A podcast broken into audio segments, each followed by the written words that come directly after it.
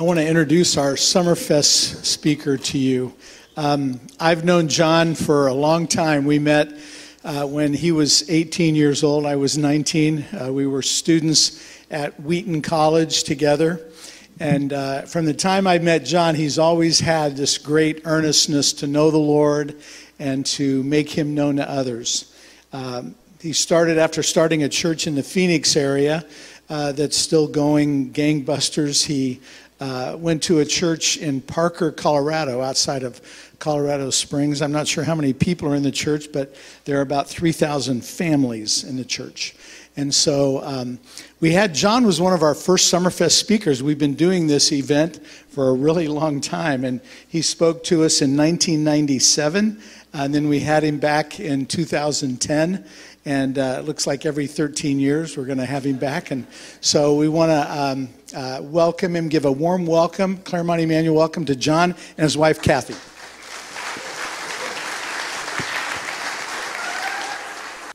If you don't mind, I'd love to pray before we do this. Jesus, um,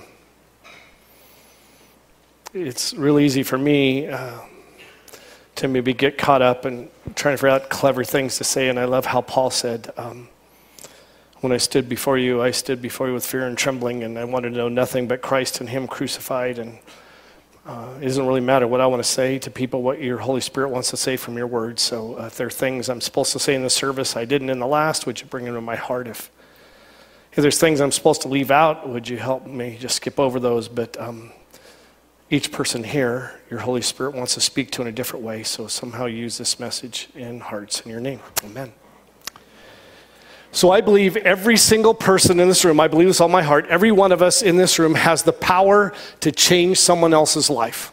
You have the power to change someone's life for good or, or for bad. In Proverbs 18:21 it says the tongue has the power of life and death. Um, now, we can change people's lives for good through evangelism, and that is for eternity. Tonight, we're going to talk more about evangelism and sharing Jesus with people, but we also can change people's lives through encouragement.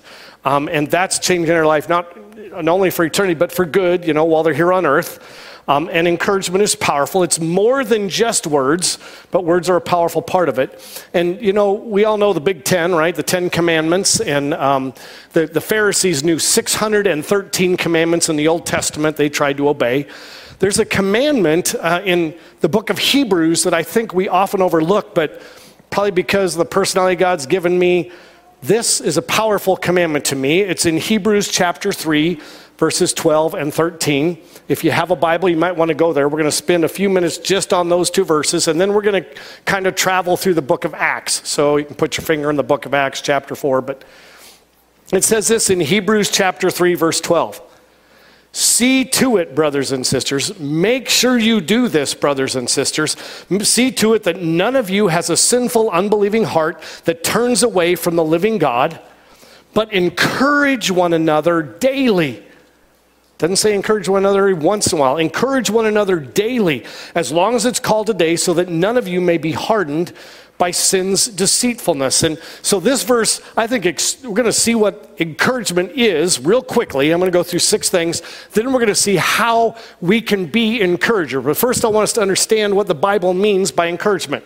So the first point is this encouragement means to come alongside others. It literally in Greek means to come alongside others. And this is a command, it's in the imperative tense. It says, encourage one another. The word in Greek for encourage, if you're into Greek words, is parakaleo. We get, you know, we have paralegals, right? A paralegal is someone who comes along, a lawyer to assist. Para in Greek means alongside, and kaleo means to call. So it says we're called alongside to give people what they need to keep going, to put encourage, you know, courage inside of them. And what's amazing about this word, that's the verb tense, but Jesus uses the noun of this verb in John 14, and he says this I will ask the Father, and he will give you another advocate. Okay? Um, and by the way, that's the noun form, paraclete, not parakleo, but paraclete. It means he'll give you another person he's called alongside you to help you to be with you forever, the spirit of truth. And, and again, a little Greek lesson. In Greek, there's two words for other. There's allos And, and all of a sudden I'm forgetting the second one. But, but one word in Greek for another is this. Let's say someone brings you a Diet Coke, but you wanted tea. So you say, I'd like to have another drink. You mean another drink of a different kind. Or maybe you finished your Diet Coke and you say, I'd like another Coke. I'd like a refill. I want another of the same kind. When Jesus said the Father was going to send another advocate, he was using the one that means another one just like me because he's part of the Trinity. It's another of the same kind. And we have a hard time translating the word paraclete into English. So if you look up in different versions of the Bible, it will say this I'm going to ask him to send another helper, another counselor, another comforter, another friend. I mean, we don't know how to put that word in, another one to come alongside. Jesus says, I've been walking alongside you as disciples, the Holy Spirit's going to come. In fact, in John 14, 26, he says, But the advocate, the Holy Spirit, the paraclete, whom the Father will send in my name will teach you all things and will remind you of everything I have said. So here's what I want you to understand that when you and I are called alongside someone else, when we're called to encourage, we're called to do what the Holy Spirit does. And if you have the Holy Spirit inside of you, He longs to work through us to come alongside other people, right? I have the Holy Spirit in me, you have the Holy Spirit in you. In fact, in Acts 1 8, right, He says, You'll be my witnesses. You know, wait in Jerusalem till you receive power from the Holy Spirit to be my witnesses. But the Holy Spirit's in us not just to share Christ with people who don't know Him, but to encourage it. When every time you encourage someone, if you're surrendered to Jesus, you're doing the work of the Holy Spirit or the Holy Spirit's working through you. Second, encouragement means being in tune to each other, being aware of what's going on in each other's lives. It says, see to it, brothers and sisters. I mean, look out for each other. See to it that none of you turns away from the living God, but encourage one another.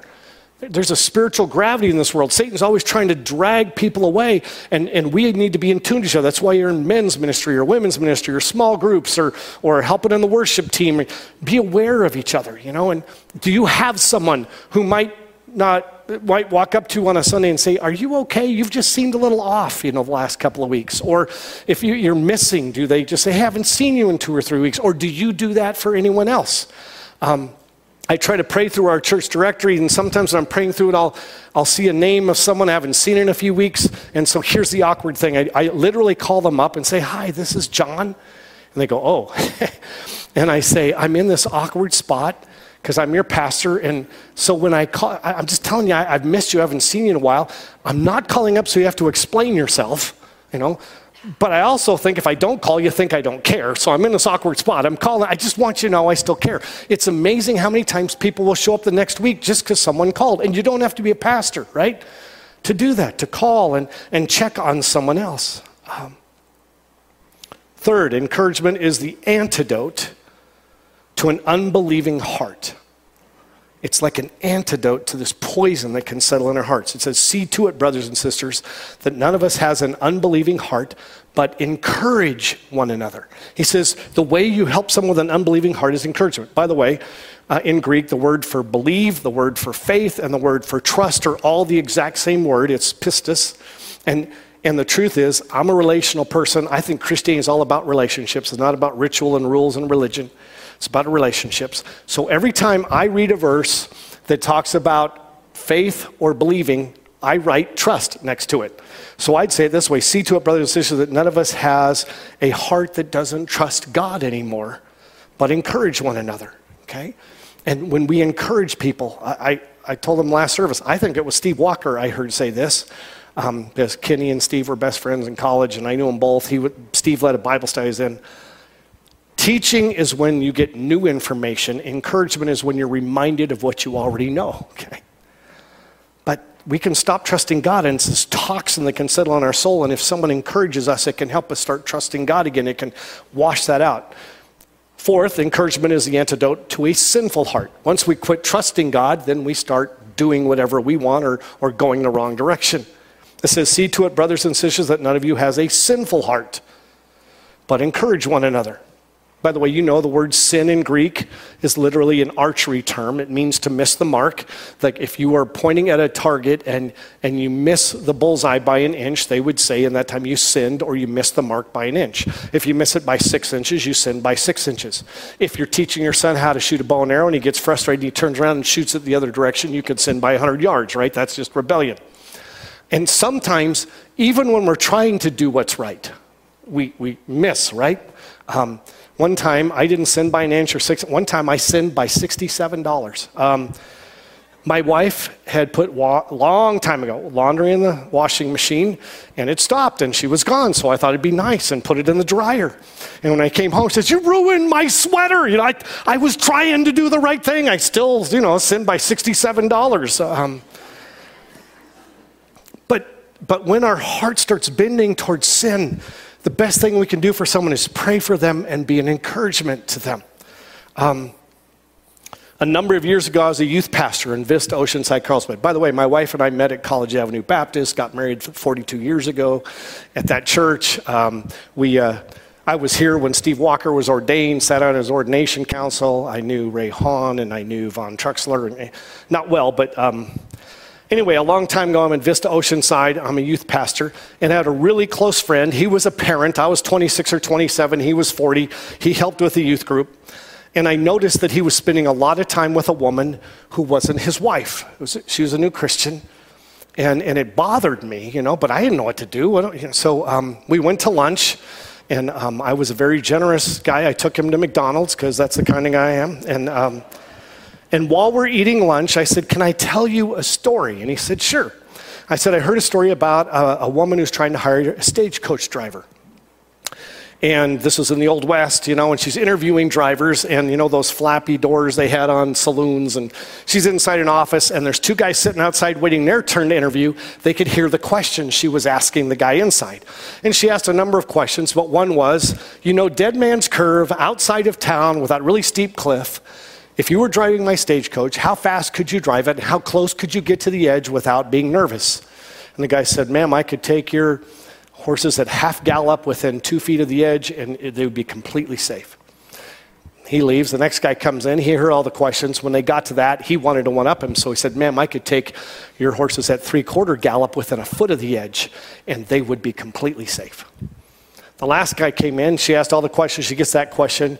And he says, Ma'am, if I was driving your stagecoach, I'd stay as far away from the edge and go as slow as I had to to get around it safely. And she says, You have the job.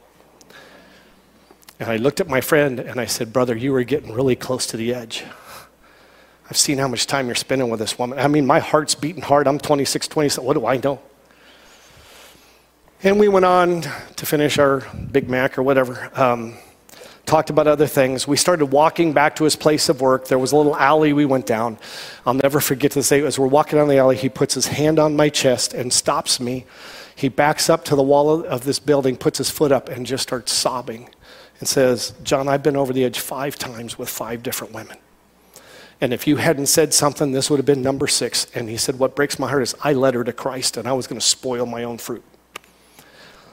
I, I, I, didn't beat him up, but, I, but it was an antidote. I mean, it changed his heart, it changed his life, it scared me to death. I'd take that risk. Fifth, encouragement's the antidote to a hardened heart that turns away from God. Our hearts can get hard. It says, See to it, brothers and sisters, that none of you turns away from the living God, but encourage one another so that none of you may be hardened by sin's deceitfulness. Sin can deceive us. We think if I have this, it'll make me happy. By the way, um, in Matthew 19, remember the religious leaders come to Jesus and they want to ask if it's okay to get divorced. And I love the fact that they said, Is it okay to divorce your wife for any and every reason? And Jesus says, I don't even want to talk about divorce. If you look at it, all he does is this is what marriage is, you know? It's not that way from the beginning. God made them male and female, and man will cleave to his wife and leave his father and mother, and God will make them one flesh. And all he does is, is he defines marriage. But they come back at him and say, Well, then why did Moses command a man to write a bill of divorce? And Jesus said, He allowed you to get divorced because your hearts were what? Hard. I mean, it's real easy for us to let little things like build calluses in our life. And he says we got to watch out for each other, not just in marriage, but that our hearts don't get hard. And I love Ephesians 4:32 in, in the King James Version. You know, be kind to one another, tender hearted, forgiving one another. And our encouragement can help people's hearts stay soft toward God. Finally, encouragement needs to happen every day. Every day. It says, encourage one another daily as long as it's called today so that none of you may be hardened by sin's deceitfulness.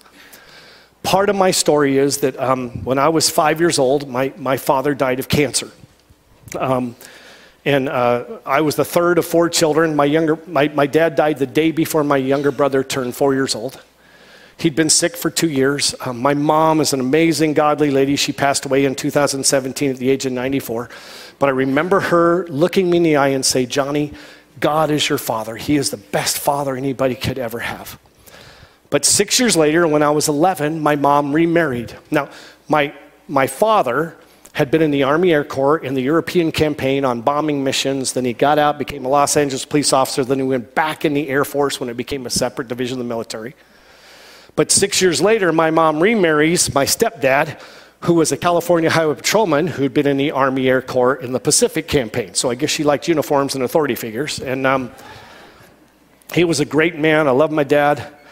Um, but he grew up in a really tough background, and I swear he thought if he complimented someone, it would give him a big head. And no matter how hard I worked to get his affirmation, which I wanted because I hadn't had a dad for six years, it, you know, like I'd come home with straight A's, and he'd say, that's what you're supposed to do. And I said, I have friends who get $5 for every day. And he says, I'm not going to pay you for what you're supposed to do, you know? And, uh, and then I played football and had a really good football game. And we had the Yucaipa News Mirror, you know, this really big newspaper. I don't, how many know where Yucaipa is? Amazing. Um, and they wrote an article about the football game. And, and, and I watched my dad read it, and he got done. And he looked at me and he said, they write about you like you're a professional football player. You're just a high school kid, and he threw it on the floor, you know. No matter how hard, the harder I tried to get his affirmation, the less he gave it. And then one day a man came up and says, Do you know how proud your dad is of you? And I said, No, I, I don't. Um, and he says, He talks about you all the time. And what I began to realize is um, he was afraid if he encouraged me that other people would say, I'd get a big head. I'll never forget when I graduated from seminary as a youth pastor, and my dad, um, lived in Yucaipa. I was up in Vista Oceanside, Carlsbad, and he sent me a letter. This was a day when you write things on a piece of paper and put it in an envelope and write an address and stamp. And... But he'd read an article in a Christian magazine by a pastor, and he put it in there. I don't even remember the article state, but he included a really short note. And it said, Son, when I read this article, I thought it was outstanding, and when I think of outstanding, I think of you. Love, Dad. I mean, I kept that letter. In fact, I'm heartbroken because somewhere in a move from one office to another, I lost it. But you know what? There's enough in this world to knock the knees out from under people. Be an encourager, okay? Um, and do it every day. So that's what encouragement is. Now we're going to learn how to do it from the man who knew how, a guy named Barnabas. So if you want to go to the book of Acts, we're going to travel through there. And um, you're going to learn about Barnabas. Barnabas was a nickname. The nickname for it meant son of encouragement. He was such an encourager. I've had some nicknames, nothing nearly as nice as that in my lifetime says, but here, first of all, like Barnabas, we come alongside others and in, offer them encouragement that they need when we are generous with those in need. When we're generous with those in need. By, how many of you ever read the five languages of love or the five love languages? Okay. Can I tell you something? Barnabas did all of them and he never read the book. So, um, I love this when people write books that just affirm what God's word teaches. How many of you have ever read the Five Levels of Leadership by John Maxwell? Anyone ever read that? Okay. Well, if you read second or First Thessalonians chapter two, Paul did all five levels without reading John Maxwell's book. So, but here's what it says in Acts chapter four. Brand, the church is brand new. It says, From time to time, those who own land or houses sold them, brought the money from the sales, put it at the apostles' feet, and it was distributed to anyone who had need. Joseph, a Levite from Cyprus, whom the apostles called Barnabas, which means son of encouragement, sold a field he owned, brought the money, and put it at the apostles' feet. I don't know what made that gift more special than any of the others, but for some reason it stood out, and, and it was from Barnabas. And, and being generous is kind. Every Christmas for the last few years, there's a couple in our church who are very well off. God's blessed them through inheritance and other things. They come to me and they hand me 10 envelopes with $500 in each envelope. And they said, Pastor, I don't know who in this church has a need, and I don't want to give the money to the church, and I don't want them to know it's from me. Would you please give these 10 envelopes to 10 different families? I get to be like Santa's helper. I mean, uh, Jesus' helper. Um,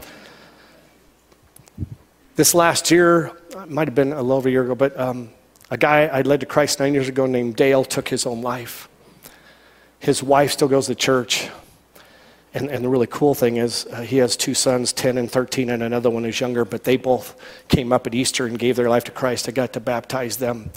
Um, he wore a cross on his neck. They were wearing the cross their dad wore. Um, but at Christmas time, I went up to Amanda and I said, I know this has been a hard year. Somebody wanted you to have, and just see tears in their eyes. I mean, in fact, if you don't think being generous is encouraging, when the service is over, walk up to somebody and say, God put on my heart to give you a $20 bill. See what they do, you know? Um, they probably will say, No, no, no, I want you to have it. Um, Jesus said it's more blessed to give than to receive. By the way, if you're really, really smart and you had the time, you would become friends with my wife because her language of love is giving and gifts. She she thinks more about who you are and what gift is perfect. We've been here, we went to Newport Beach last week, we've been here this week. I can tell you stories we've been to looking for the perfect thing for our two grandkids or for this friend or that friend. Or we're looking for our grandkids and she sees, oh, Christy would love that. You know, it's like, I'm like, I, what do you think we ought to give him? Give him a $5 gift card to Chipotle. I don't know, you know. Generosity encourages people. Proverbs 12 we did a whole series on Proverbs this year, 24 and 25. These verses have just been haunting me, challenging me, convicting me. It says this One person gives freely, yet gains even more. Another withholds unduly, but comes to poverty. And I love this. A generous person will prosper. Whoever refreshes others will be refreshed. And if you want a challenge, you can ask someone else Do, do I come across like a, a generous person? Here's what I'd say How much do you tip? At a restaurant. I heard one man say, I only give the Lord 10%. I'm not giving a waiter 20, you know. You give the Lord 10% of everything you make. The waiter, you know, um, and the amazing thing is, if you give a dollar or two more than 20%, they think you're the most amazing person in the world, right? I mean, a generous person um, will, will be refreshed. Uh, I think about that all the time. Second, another way to encourage besides words is to embrace someone like Barnabas. We come alongside others and offer them encouragement that they need when we embrace those who others are uncertain about. You know, this is the language of love. The first one is gifts and giving gifts. This one is physical touch. Um, in Acts 9, skip to Acts 9. Saul had gone around killing Christians. He'd been hunting down Christians. He encounters Jesus. His life is radically changed, right?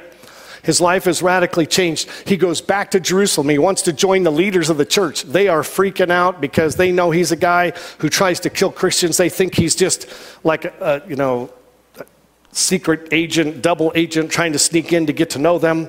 And it says this when he or when Saul came to Jerusalem, he joined the he tried to join the disciples, but they were afraid of him, not believing or not trusting, remember the word, not trusting that he really was a disciple. But but Barnabas took him and brought him to the apostles. And, and in the New American Standard Version, it says Barnabas took hold of him, because the Greek language means to take hold of someone. Um, you know, sometimes people are different than us, and we're not sure how to respond to them, but encouragers, you know, give people the benefit of the doubt. I was in college at a chapel once. I think it was Dr. Weber was speaking, Kenny, and he stood up in front and says, You can go through life like this and no one will ever hurt you. You can fend off, or you can go through life like this. And someone may punch you in the stomach or slap you in the face, but if you go through life like this, someone else might go like this, and you can embrace each other. Um, I found an article written in 2012 on 10 reasons why we need at least eight hugs a day, okay? And here's what it starts Hugging therapy is definitely a powerful way of healing. Research shows that hugging as well as laughter, is extremely effective at healing sickness, disease, loneliness, depression, anxiety, and stress. Laughter can do that too. By the way, um, ask for prayer. I, I, have an anxiety about elevators, so I'm taking steps to avoid them. Okay, so just pray. Um, Laughter's good for you, isn't it? My wife's glaring at me. She hates my dad jokes. Um, the problem with stairs is they're always up to something, so I don't know what to do. Research shows that a proper deep hug where hearts are pressing together can benefit you in many ways. And here's some of them. I'm not going to read all, every little sentence, but it says the nurturing touch of a hug builds trust and a sense of safety. By the way, there are creepy hugs, right? You understand that? I shared this at my church, and Vicky, who's a leader in our church, came up and said, I was sitting next to my husband, Alan. When you said that, he leaned over because he says, Every hug is a creepy hug. He just doesn't, you know. But it builds trust, a sense of safety. Two, hugs can instantly boost oxytocin levels which brings healings of loneliness, isolation, and anger. Three, holding a hug for an extended time lifts one's serotonin levels. Another one is hugs strengthen your immune system. Unless it's COVID, then you have to stay six feet apart. Hugging boosts self esteem, and I love this. The cuddles we receive from our mom and dad while growing up remain imprinted at a cellular level, and hugs remind us that we can connect and love ourselves. In fact, I read an article years ago that hit me before I had my daughter, and it said this Little girls who get a lot of physical affection from their dad don't go seeking that kind of wrong affection from a young man when they get older. Guys, keep it in mind. Hugging relaxes your muscles, hugging balances out the nervous system. Hugs teach us how to give and receive. Hugs are so much like uh, laughter. They teach us to let go and be present in the moment. And then the author wrote this There's a saying by uh, Virginia Satir, a respected family therapist. I probably said her last name wrong, but says this We need four hugs a day to survive. We need eight hugs a day to, for maintenance. We need 12 hugs a day for growth. Eight or more hugs might seem like a lot, the author said. Says, but I asked my child, how many hugs a day do you like? And she said, I'm not going to tell you how many I like, but it's way more than eight. Someone asked Mother Teresa, How do I help with world peace? And she said, Go home and love your kids. I would say this go into your community and encourage other people. If going to, you know, it softens hearts. Three, like Barnabas, we come alongside others and offer them encouragement that they need when we speak well of someone to others, when we, when we build others up. Um, and this is words of affirmation, another love language. We got, you know, gifts and, and physical touch and affirmation. In, in Acts chapter 9, right after Barnabas brings Paul to the apostles, it says this But Barnabas took him, brought him to the apostles. He told them how Saul on his journey had seen the Lord and that the Lord had spoken to him, and now in, how in Damascus he had preached fearlessly in the name of Jesus. So Saul stayed with them. Saul didn't have to tell his story, he didn't have to brag about himself. Barnabas says, Let me tell you about this guy. This guy's awesome. You know? Um, do we do that? In Proverbs 27 2, it says, Let someone else praise you and not your own lips, an outsider and not, um, not your own mouth. So here's the question Do you ever praise someone else? Do you ever tell, you know, they did the coolest thing? Do you encourage people? Do I do that? And, and here's something I've learned, you know, I believe with all my heart that wives want 60 to 70% to be loved and cherished and 30 or 40% to be deeply respected. And husbands want 60 or 70% to be deeply respected and 30 or 40% to be loved. We still want love. So, men, if we're wise, and I'm not always good at this, when we speak to our wives, we'll speak in a loving, cherishing kind of way. And women, if you're wise, when you speak to your husband, you'll speak to him in a respectful way, even if you struggle with what he does try to say it in a way that shows respect for who he is. Um, but the tongue holds the power of life and death. In Matthew 12, 34 and 35, Jesus said, The mouth speaks what the heart is full of. Jesus is deeply concerned about our heart. Here's the way I put it if, if, if you're carrying around a cup brimful of boiling hot coffee and you bump into someone, what spills on them? Boiling hot coffee. If you're carrying around a cup full of ice cold water and you bump into someone, what spills on them? Ice cold water. If you're filled up to here with frustration and anger and depression and discouragement and someone bumps into you, what spills out on them? You know, ugliness. If you're filled up to here with Jesus and love and grace and, and belief and you bump into someone, what spills out? You might end up being their best friend. Oh, I'm sorry. And I'm. So our words matter. So, good question. What do your words, what do my words say about the contents of my heart? And if my heart's not right, how do I get there? Um, fourth, like Barnabas, We need to remember a person who feels forgotten. I don't know if you've ever felt forgotten and someone came and found you. But uh, in, in Acts 11, it's been 14 years since Paul came to Jerusalem. While he was there, people tried to kill him. They sent him off to Tarsus. He's making tents. This man who had been the Pharisee of Pharisees, a religious leader, deeply respected, all of a sudden he's a nothing in the Jewish world and he's off making tents and everyone's forgotten him. It's 14 years after he came to Christ. And, it, and, and we find out that the Jewish leaders were only sharing Jesus in Jerusalem and Judah. Um, even though Jesus said, Go into Jerusalem, Judea, Samaria, the ends of the earth. And when Stephen was killed, everyone who was Christian, they freaked out and they scattered and they finally did what, and I think Stephen would have been honored to know. My death caused the gospel to spread to other places in the world. But some leaders go to Antioch and they start sharing Jesus with people who aren't Jewish, and the Jewish leaders go, Whoa, is that okay? And they do what the smartest thing they do they send Barnabas to see what's going on. And in Acts 11 22, it says, News of this reached the church in Jerusalem. They sent Barnabas to Antioch. When he arrived and saw what the grace of God had done, he was glad and encouraged them to remain true to the Lord with all their hearts. Encouragers catch people doing something right instead of always correcting people for what they do wrong. That was awesome. The way you prayed was from your heart. I mean, you didn't really have your theology great, but your, your prayer was from your heart. Let me help you understand who the Holy Spirit is or whatever.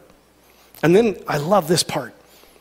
It says, He was a good man, full of the Holy Spirit and faith, and a great number of people were brought to the Lord. Remember, I told you that paraclete means Holy Spirit who comes alongside, and, and encouragement is parakaleo. Because Barnabas was filled with the Holy Spirit, he was able to come alongside people and offer what the Holy Spirit wanted to give to them. And then it says, after all that, then Barnabas went to Tarsus to look for Saul, and when he found him, he brought him to Antioch. It'd been 14 years. Saul's making tents. He thinks everyone's forgotten him, and he looks up, and Barnabas is standing at the door. What do you think that did to Paul's heart? He says, What are you doing here? Says, Paul, I couldn't get you off my mind. I know the Holy Spirit said you were going to preach to the Gentiles. I'm teaching Gentiles. Would you come back with me? I don't know if you've ever had someone remember you after being forgotten. But I want to tell you something. There would be no Apostle Paul if there hadn't been a Barnabas. Most of us don't think much about Barnabas. But because Barnabas embraced him and found him and brought him back, we have Paul. Um, and you can encourage others and raise them up. Um, I've got to talk about Kinney for a minute here. I'm 18 years old. I'm a freshman at Wheaton. I get there. I find out that Kinney and his friend Steve Walker are like the spiritual leaders on this Christian campus. And I'm thinking, how did a guy who was only a sophomore, how in their freshman year were they such godly men that even the juniors and seniors saw them as spiritual leaders? And, and he took me under his wing. I told the men, I still highlight my Bible the way I saw Kinney used to highlight his Bible when he had a certain verse. And um, he, Leighton Ford, who was Billy Graham's brother in law, that was the president of the Lausanne Conference on Evangelism, came to Wheaton. And I don't know how Kinney weaseled his way up to this guy who's this big dog but he invited him to his apartment for breakfast, and there's like 30 of us crammed in this apartment. Kenny invited me to come, and, and, he, and he said to Leighton Ford, How would you define discipleship? And Leighton Ford says, Discipleship is finding out where someone is spiritually and helping them take the next step closer to Jesus. To this day, I use that definition in our church. We need to find out where people, if they don't believe in Jesus, the next step's helping them come to Jesus. And if they know Jesus and um, Kenny prayed with me and my roommate Jim Nicodeme in the car, and uh, he, to this day, he'll send me texts. About at least once a month, I get a text on Saturday night or Sunday morning saying, I'm praying for you right now as you preach with a, a Bible verse. And, and I have to tell you, when he called and said, Would you come speak at Summerfest? I felt like Kenny remembers me. Um, so, if God puts him on your heart, send him a text, send him a thing. I'm, I'm 18 years old. I'm at Wheaton. I grew up in Southern California, Yucaipa. Pastor Sloan was my pastor. When my dad died, he was at our house. When I had the measles, he brought over board games. When I was eight years old, um, my friend Karen, who's sitting right here, Karen's, my dad died when I was five, so my mom was a single mom. Her mom was a divorced single mom. Karen and I, since we were five years old, would go on vacations together and have Thanksgiving together. And um, she's like my sister. I'll talk about that in a minute. But we raised our hand on a Sunday night, and Pastor Sloan took Karen, me, and my younger brother Russ, seven and two eight year olds, back in his office and prayed with us to give our life to Christ. And he baptized me. So I'm in college, and I think I should write him a letter. I don't know why. I, and again, this is when you write on a piece of paper, put it in an envelope. And I just said, Pastor Sloan, I just want you to know I think God's calling me to be a pastor, and a lot of it's because of who you were and how I respect you and how you taught God. I don't know, God's word.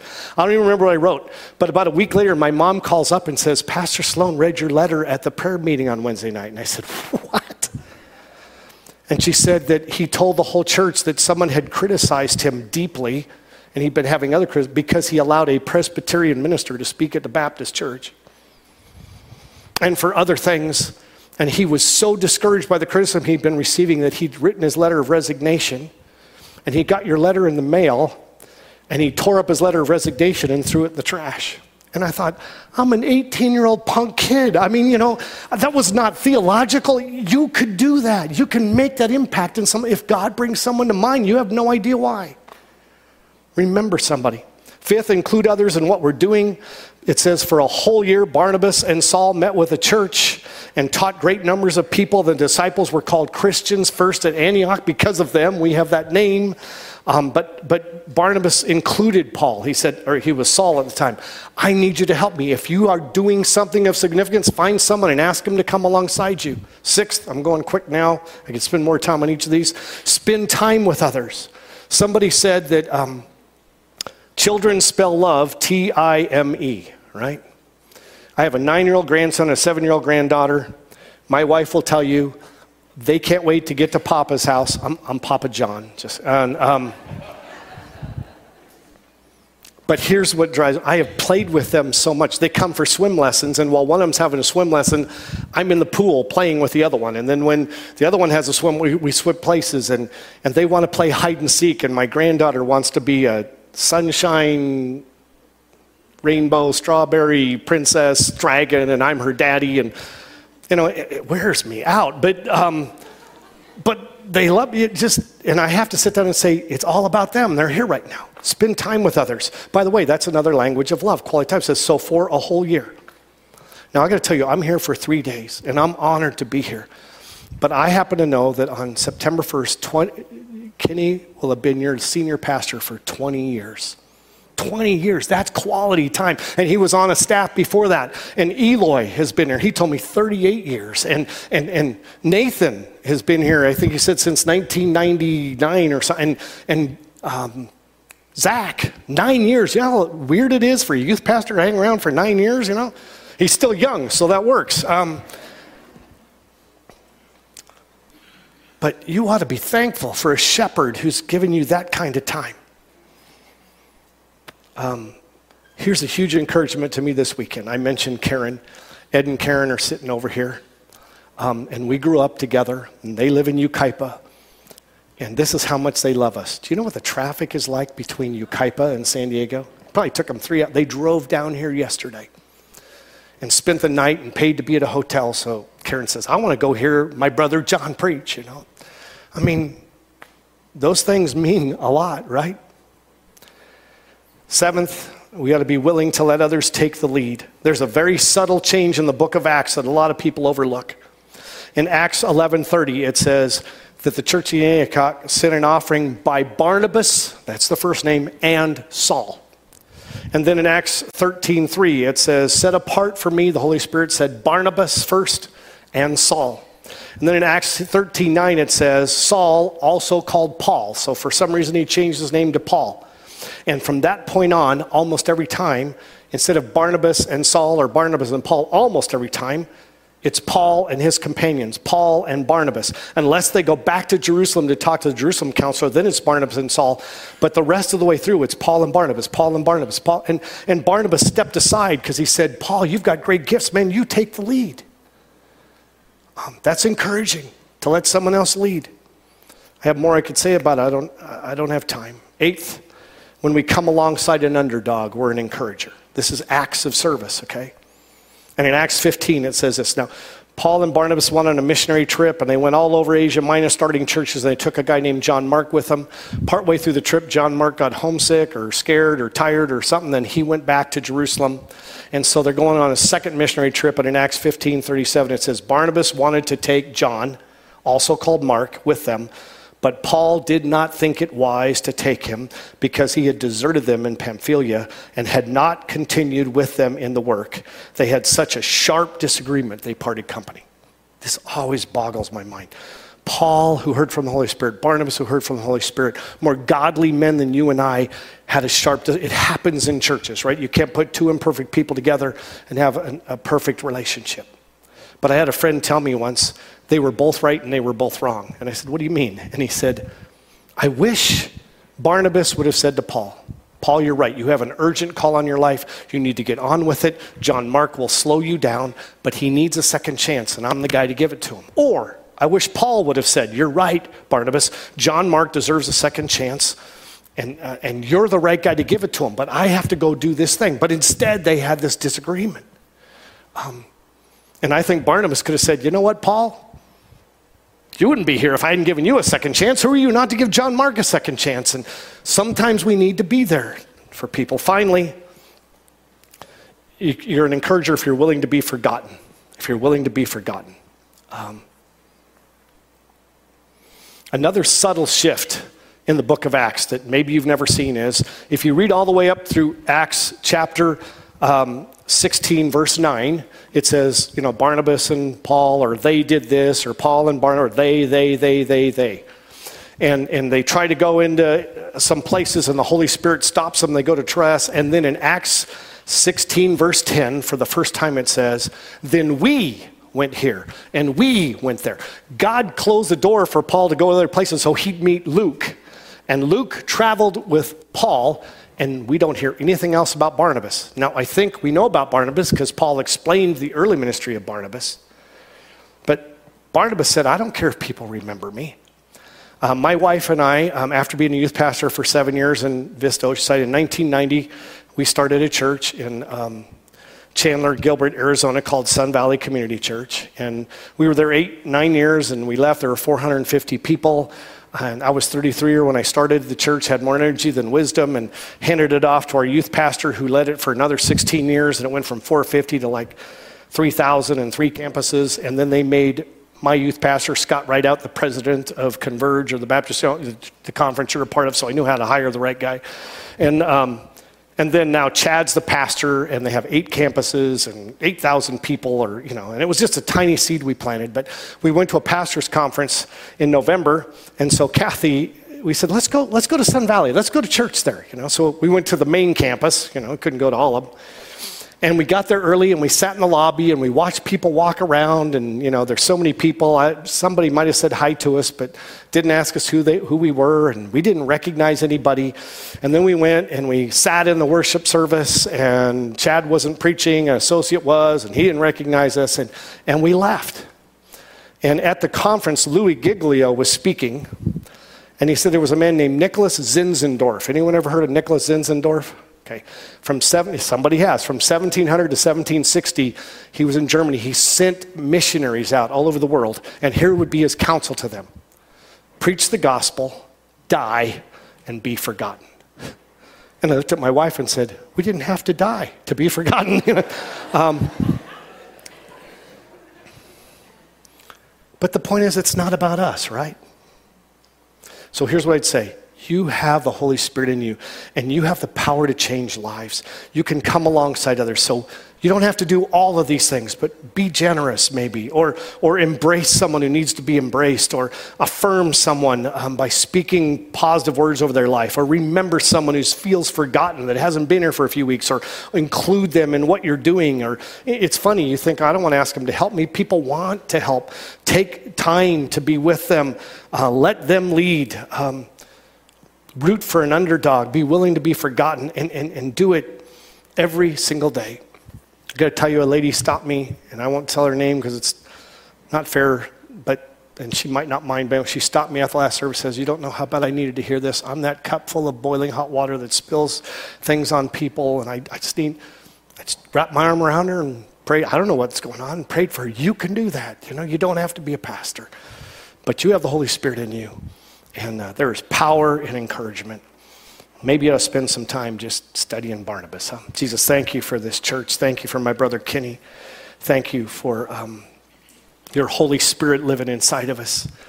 Lord, thank you for these people. Um, almost, I've met so many people who've been a part of this church for 30, 40, 20 years. Um, I've met men who have just only come for a few years because they were going through a difficult thing, and one of their friends went to this church and invited them, and they found Christ. A couple of them just got baptized last October. This is your church. You're doing things here. Help us be in tune to your spirit and in tune to others and encourage them. In Jesus' name, amen. Well, uh, the writer to the Hebrews at the end of, of Hebrews writes this.